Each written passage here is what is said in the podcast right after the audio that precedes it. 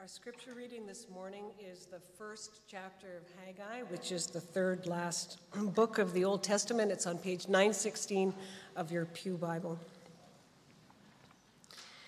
In the second year of King Darius, on the first day of the sixth month, the word of the Lord came through the prophet Haggai to Zerubbabel, son of Shealtiel, governor of Judah, and to Joshua, son of Jozadak, the high priest.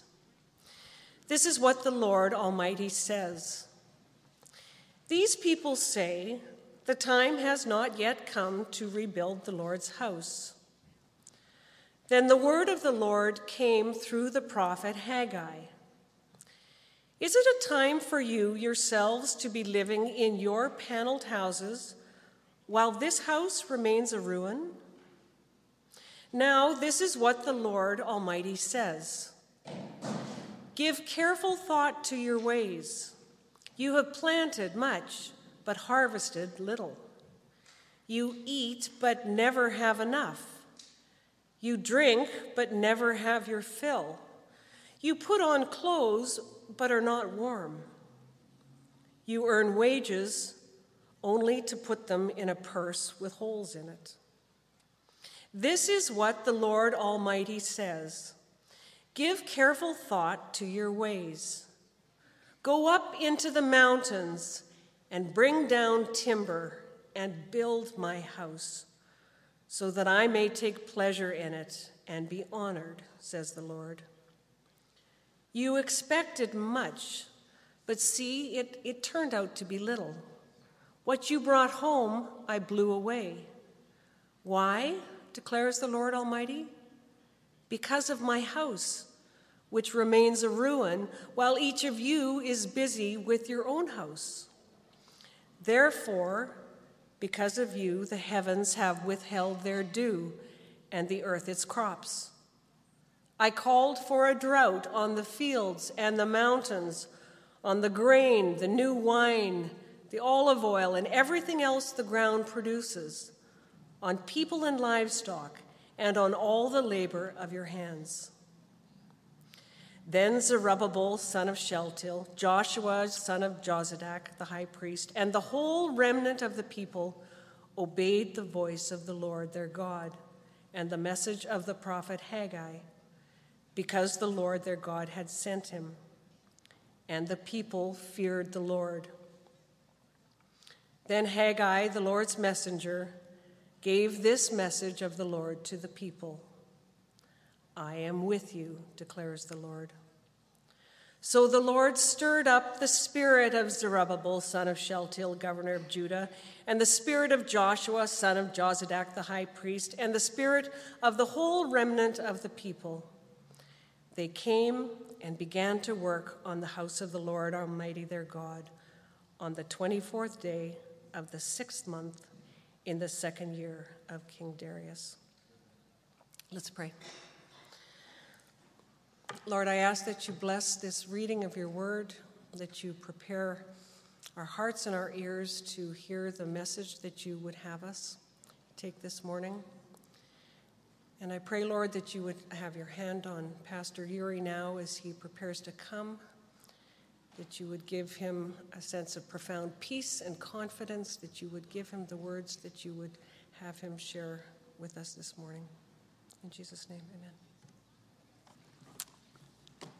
As Mark said earlier, the theme of this series about Haggai is consider your ways. Give careful thought to your ways.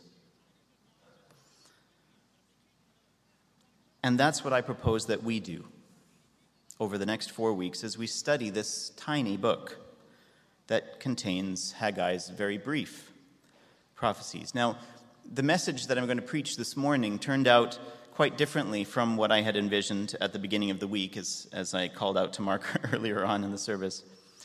So, the central truth of the message that's in your bulletin, I would revise in this way. I'll turn on my pointer, and I will have more success. There we go. God challenges us to give careful thought to our ways. Not only to what we do, but also our thoughts about the times we live in. God challenges us to give careful thought to our ways, not only to what we do, but also our thoughts, our understanding, our convictions about the times that we live in. So, this message is really an introduction to the book of Haggai rather than exposition of the text. So, we won't actually get too far into the text this week. Instead, we're going to seek to answer two questions that recognize the fact that the book of Haggai is largely unknown to most people. So, the question, first question we'll seek to answer is this Why study Haggai? Or more to the point, why study Haggai right now? And the second question we'll seek to answer is what is the context in which the book was written? What was the context, maybe more specifically, that the prophecies were given? And along the way, I'll propose a way of reading history that I hope will help us to consider our ways, and that is, our actions and our convictions more effectively. And I'm just going to pray before I continue. Lord God, focus my mind, quiet my thoughts. So many things running through. Focus us all on you. Speak, Lord, through your word to your people. Amen. So, why Haggai? This is a fair question. We've had two long years of pandemic. We're just starting to emerge from our homes, somewhat relieved but still uncertain. Many of us still disoriented, nursing grief and hurt. We've got a war in the world that's a waking nightmare, which doesn't seem to be ending soon. We've got gas prices and food prices flaring up that may already be beyond anyone's ability to tamp down. We've got a global famine on the horizon.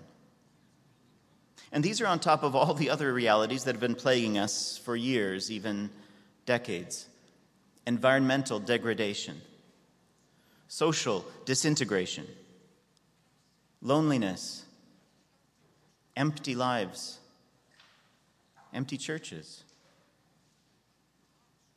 So, why Haggai?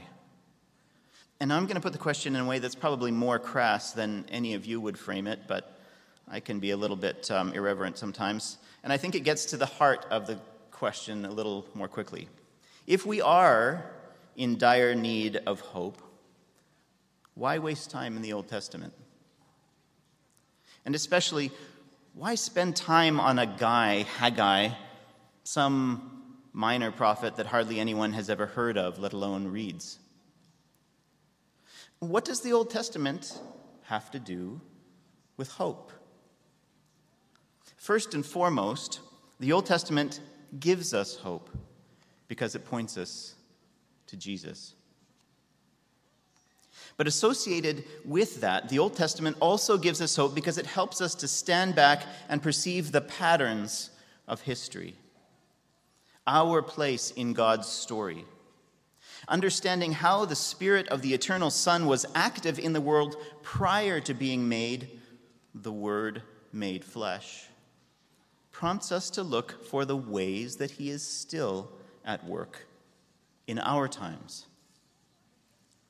Also, since the New Testament spans only a few decades, neglecting the Old Testament, which spans thousands of years, threatens to make us nearsighted. If we don't read the whole Bible, we risk being ignorant of the richness of God's plan and prone to despair when God seems far off. The Old Testament shows us the incredible variety of ways that God has interacted in real time with real people through their good times and in their bad times.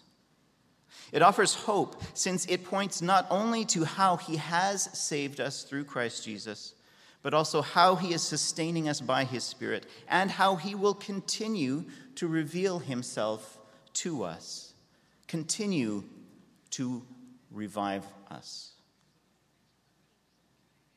But why Haggai?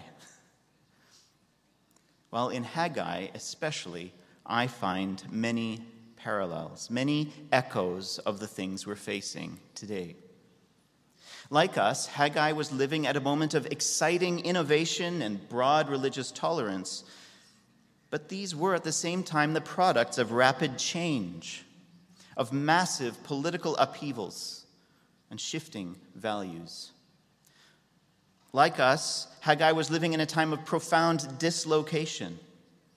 And while unlike most of us, for him and his people it was a literal dislocation in the form of a very real exile in a far off country, 70 years spent in the belly of the world's most feared superpower, and then a return to the desolate landscape of their ruined homeland. Like us, it was also a cultural dislocation. Like us, the old ways no longer made sense. Like us, the familiar stories of their place in the world seemed demonstrably false. Like us, their everyday habits and assumptions, things that grounded them and which they historically had taken for granted, were up in the air. Like us, the work they did, the families they built, the language that they spoke and the way they wrote it down, the people they did business with and fell in love with, the ways they defined success, the way they worshiped God, all were in a constant state of flux. And there are other parallels as well. Like us, they looked back a few hundred years to the founders of their nation for inspiration. Like us, they knew that somewhere along the line, things had gone seriously wrong. Like us, there was an obvious break with their past. Now, the biggest difference is that they could see that that break was entirely negative. They lived in a destroyed world and broken down buildings, navigating streets that for whole lifetimes remained blocked by piles of rubble contending with major inconveniences, not to mention hostile neighbors who frustrated their attempts to move forward and rebuild. But their break with the past was not total. They had not forgotten the words of the prophets, the words from God that warned them of the consequences for turning from his ways, the consequences that they themselves were still dealing with unlike us, they recognized the need for daily repentance. That's not our perspective. Even when we get down about it, we tend to see our break with the past as more of a mixed blessing, a shrewd bargain where the benefits far outweigh the sacrifices. That may be because for us the destruction is mostly hidden paved over with a century of brilliant innovations that make our day to day lives easier and safer. And though we have access to more information about the past than any civilization ever has before us, we tend not to pay nearly as much attention to it. The modern age is unique in history in that it considers itself just as good and fulfilling as any age that has gone before if not more so. In fact, that's one of the main ways we define the world we've built. You may or may not think that the way things are is particularly good, but at least it's better than things used to be. Whether or not that's true is actually not something Bible believing Christians ought to be particularly concerned about. Ecclesiastes tells us don't long for the good old days. This is not wise. But it's equally clear that we ought not to get too excited about progress either. Regardless of the achievements of the past or the present, the Bible teaches us that since the fall, every generation is corrupt. Every person is lost and in need of redemption. Still, Every generation, every person is important to God. And we must be alive to the past and skeptical of the present to evaluate our current situation wisely, to find opportunities for the kingdom hidden in apparent misfortune. Studying the Old Testament helps us to remember that it is God who is really in control of history, of our stories. It teaches us to submit to Him, to obey Him, and to trust Him, knowing that He has always sustained His people through the times that they have felt the most abandoned. But studying the Old Testament not only teaches us about His mercy, it also teaches us how He tends to operate in discernible patterns. The kinds of things I was telling the kids about earlier. He works in cycles that take multiple centuries to complete. In the beginning, God establishes his people, after which they start to doubt him and his word. They become forgetful and lax. Long periods of gradually increasing declension and disobedience lead to utter ignorance and vulnerability to oppression, culminating in catastrophe. Obscurity, uncertainty, invasion, slavery, exile. When only a small remnant remembers and serves the Lord faithfully. But all along the way, God raises up faithful leaders to sustain and remind his people in the deepening darkness of his faithfulness. And eventually, he revives them he renews and restores them and once again establishes them. And the pattern starts again. Since God works according to his own purposes and pleasure, and since the world is always changing, each cycle looks different, with different structures and practices and emphases. But the cycle follows the same basic outline establishment, doubt, forgetfulness, looseness, disobedience, ignorance, vulnerability, oblivion, renewal, restoration, re establishment. The six men I taught the kids this morning Noah, Abraham, Moses, David, Ezra, and Jesus give us a rubric through which to understand biblical history. They're not the only ones God uses at the high point of each cycle, but nevertheless, each one is intimately connected with one of six major renewal cycles that the Bible outlines. It should be emphasized that the history of these cyclical renewals is largely confined to the Bible, because most historians, the kind of historians who pay attention to the broad outlines of world history, wouldn't recognize them as meaningful or significant. The world's historians tend to take what people say about themselves with a grain of salt, and for good reason. As the old adage goes, history is written by the victors, right? So they prefer to sift through a civilization's ruins, writings, and garbage on their own terms, ultimately piecing together a story that seeks to make sense of all the available data. And this is a reasonable approach if you're not dealing with a divinely inspired text like the Bible. Most historians today would acknowledge that if they are in a position to be influential, they, by definition, are currently history's winners. And the stories they tell cannot help but reflect their own biases. The Bible, on the other hand, does not indulge in what we call hagiography in other words, it uniquely does not glorify or idealize its heroes. Not only in the Old Testament, but throughout all of God's people are presented warts and all.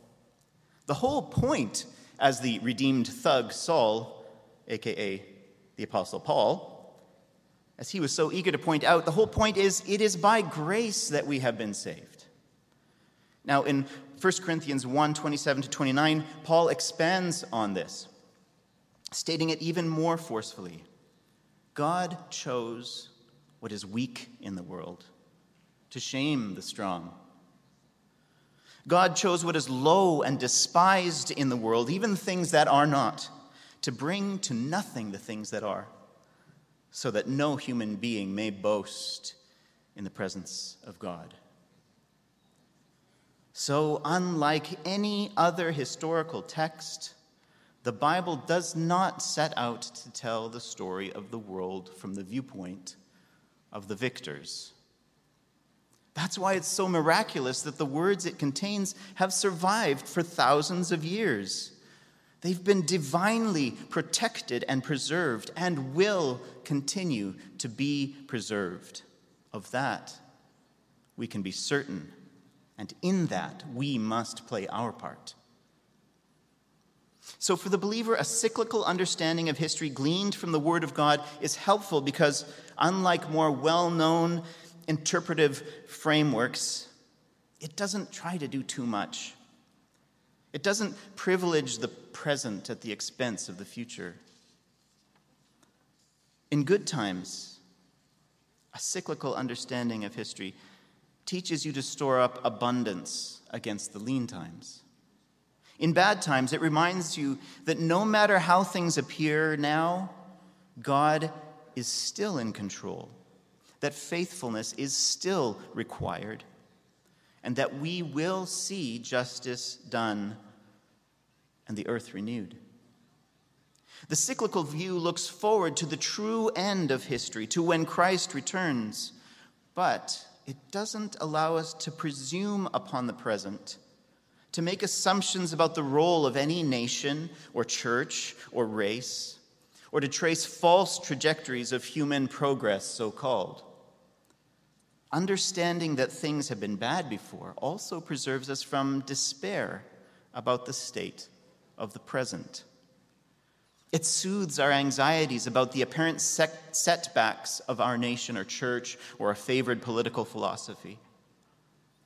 It helps us to obediently follow God through a fog of apparent uncertainty and faithfully bring up the next generation of believers. It's a way that we can do exactly what God tells his people to do through the prophet Haggai. Consider, give careful thought to your ways.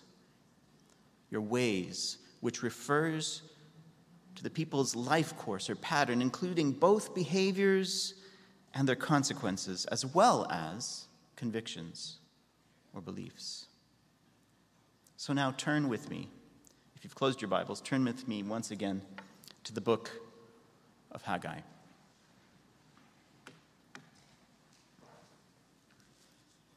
In the second year of Darius the king, in the sixth month, on the first day of the month, the word of the Lord came by the hand of Haggai, the prophet. This kind of precise timestamp is rare in the Bible. We really only get it in the books written around the time of the exile, which probably reflects the cultural influence of the Babylonians and the Persians. They were people who kept very precise records. What's cool about it is we know pretty much exactly when Haggai heard from God. It was a remarkable time and a remarkable move of God. In the span between what we would call the end of August 520 through February 519 BC, God spoke to his people through the prophet Haggai five times and the prophet Zechariah two times.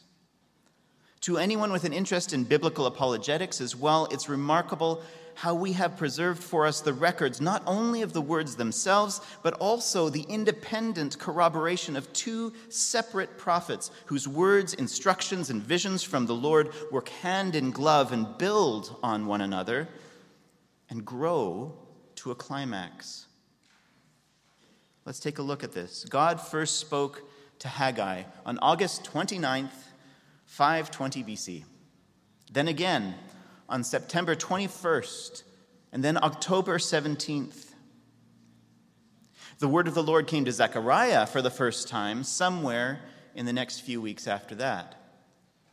Then God's last words through Haggai came on December 18th, and Haggai records that God spoke twice to him on that day. Finally, on February 15th, God revealed to Zechariah a series of eight fantastic visions that fill up the first six chapters of his book, which is next in the Bible. To cap it all off, we find references to Haggai and Zechariah's independent yet complementary ministries in the book of Ezra as well. We probably have more specific information regarding the last six months of this Hebrew year than any other period in the Old Testament. It was a torrent of partnered prophecy, which, as far as we know, has no parallel. It certainly was not typical, is not typical. God used these two men to inform, to stir up, to challenge, to inspire, and to encourage the remnant of his people. At the very least, this shows us how God reveals himself not as a monolithic, distant dictator, but as a personal, intimately involved in the details of the lives of his people, a personal God. He doesn't just have one mode of working, one message, one imposing brand. He knows his people and he speaks to them and works through them in real time, in real places, creatively tailoring the means as well as the message according to their gifts and shortcomings, according to their specific challenges and opportunities. More than this, knowing the precise dates God spoke through Haggai and Zechariah highlights this unique moment, this one time situation which God addressed through his prophets. What was this moment? 520 BC, the returned exiles had been in the land for nearly 20 years. By edict of the former Persian emperor Cyrus, they were there for the express purpose of rebuilding God's temple in Jerusalem. This is recorded at the beginning of the book of Ezra and also at the end of Second Chronicles. But after some initial success, they faced daunting opposition, sustained opposition from those Ezra calls in Ezra 4, verse 4, the people of the land. We're not told exactly who these people were. Some, at least, were Gentiles, powerful and hostile. But others were fellow Jews, those who had been left behind to scrabble amid the ruins when the city had been leveled almost 70 years before. They were hard headed, maybe more than a little resentful. They'd learned how to make do for this long, how to survive on very little and worship on their own terms without a temple. So, why this push to build some fancy building after all this time? In fact, long before this time, God had made a distinction between those he called the good figs and those he called the bad figs. The ones who were sent into exile, being the good figs, and those who remained or fled to Egypt, he called the bad figs. You can read about this in Jeremiah chapter 24.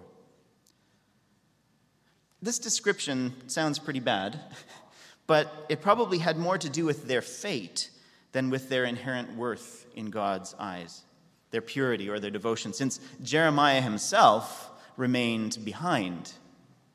He was a so called bad fig who was eventually kidnapped by a gang of bloodthirsty freedom fighters and carried off to live out the rest of his days in Egypt.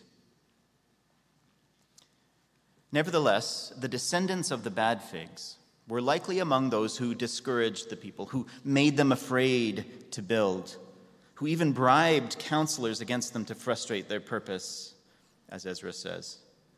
And we're told they did this all the days of Cyrus, even until the reign of Darius.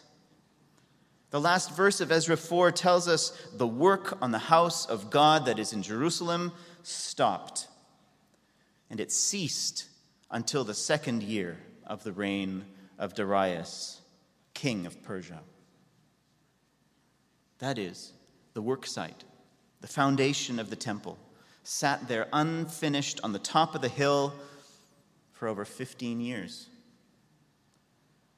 Cyrus died not many years after they had arrived back in Jerusalem, and his immediate successor was more interested in fighting wars than in seeing that his predecessor's edict was carried out.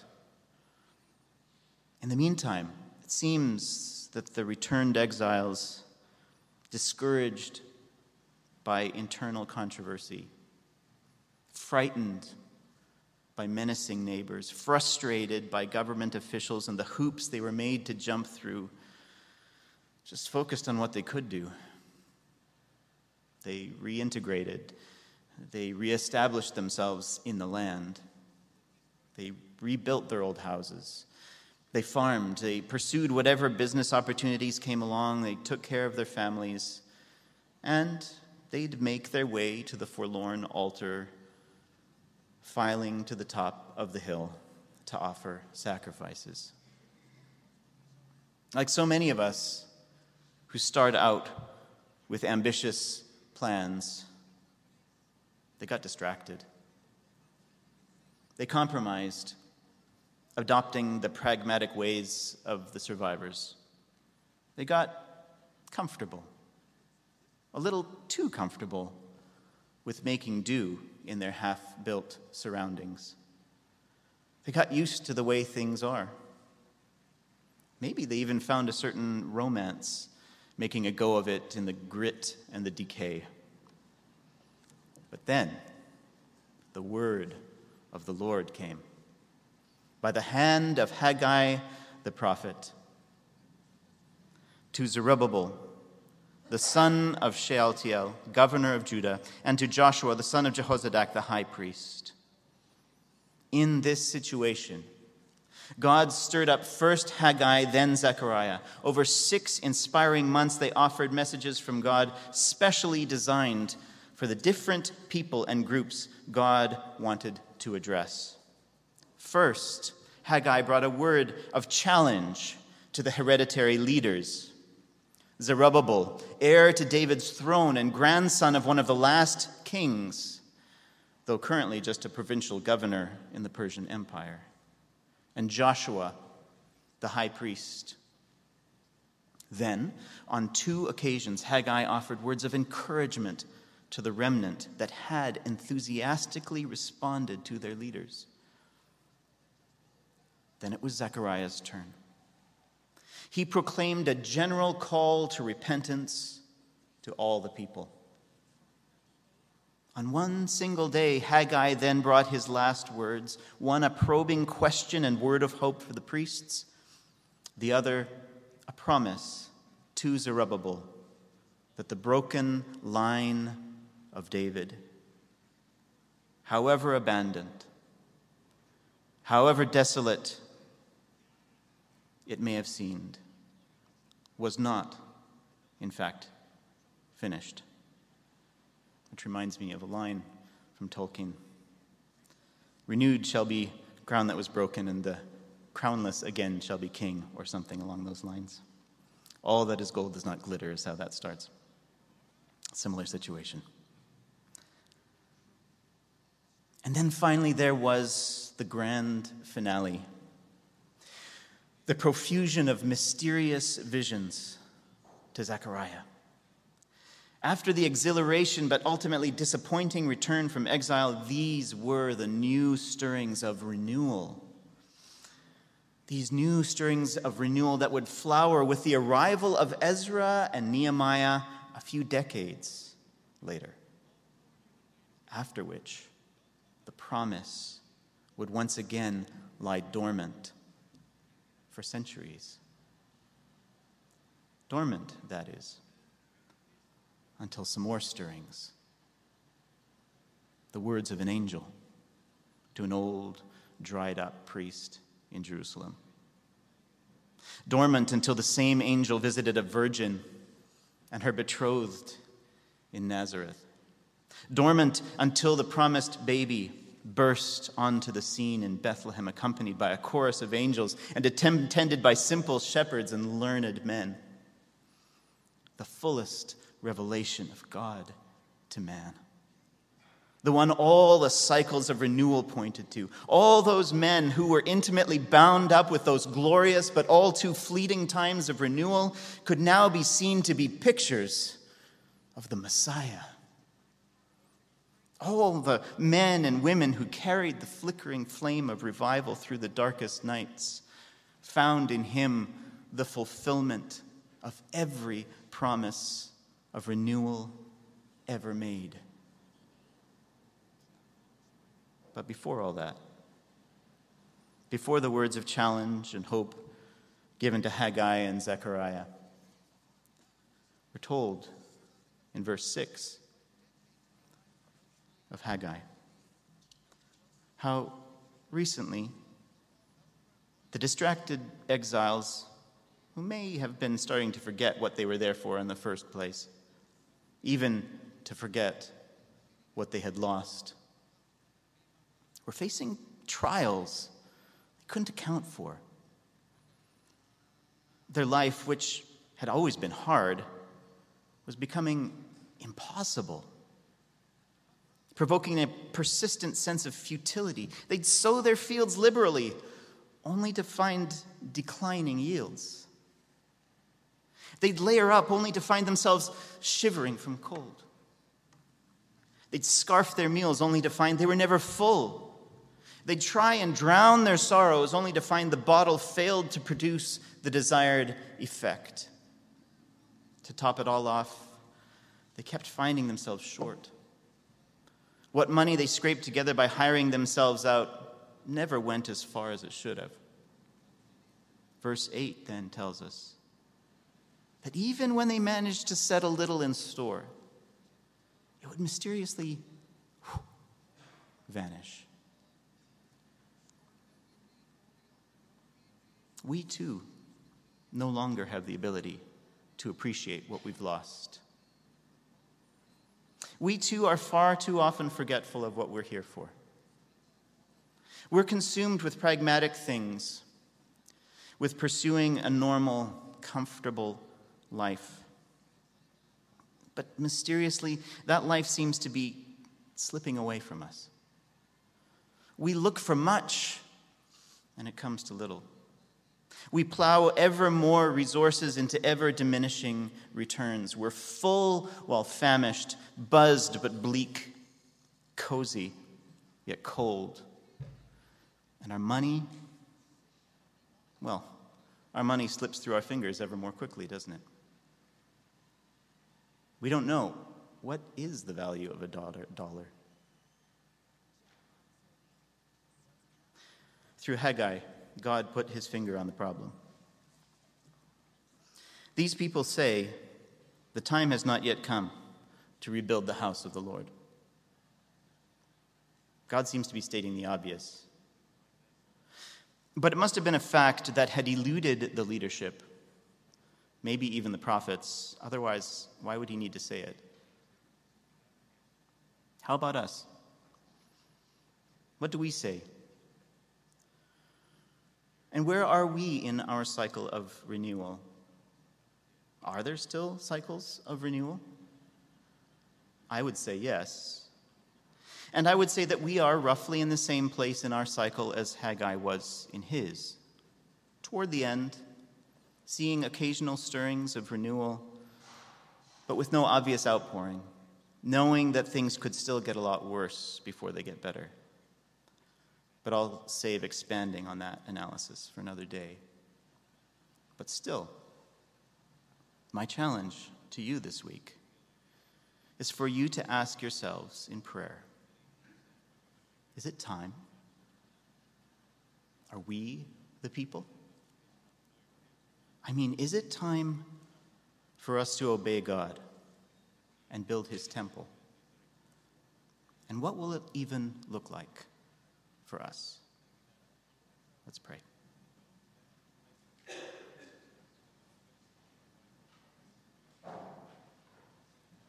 Lord, we want to ask you how you would like to use us. And we put so many resources, so much effort into so many things that seem not to pan out.